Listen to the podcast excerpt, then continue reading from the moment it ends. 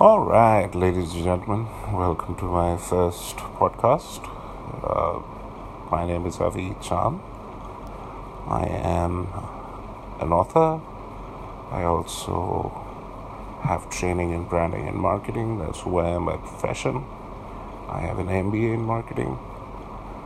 Uh, and all that adds up to my current area of interest, which is uh, creativity and storytelling. So that's what this podcast is going to be all about creativity and storytelling. Uh, I am a non-fiction writer, so I don't write novels uh, or fiction, but I look at uh, creativity philosophically. I look at its fundamentals and try to add more to the existing body of knowledge on creativity. So that's what you can look forward to in this uh, podcast. Thank you very much. I hope you enjoy the upcoming episodes. Thank you.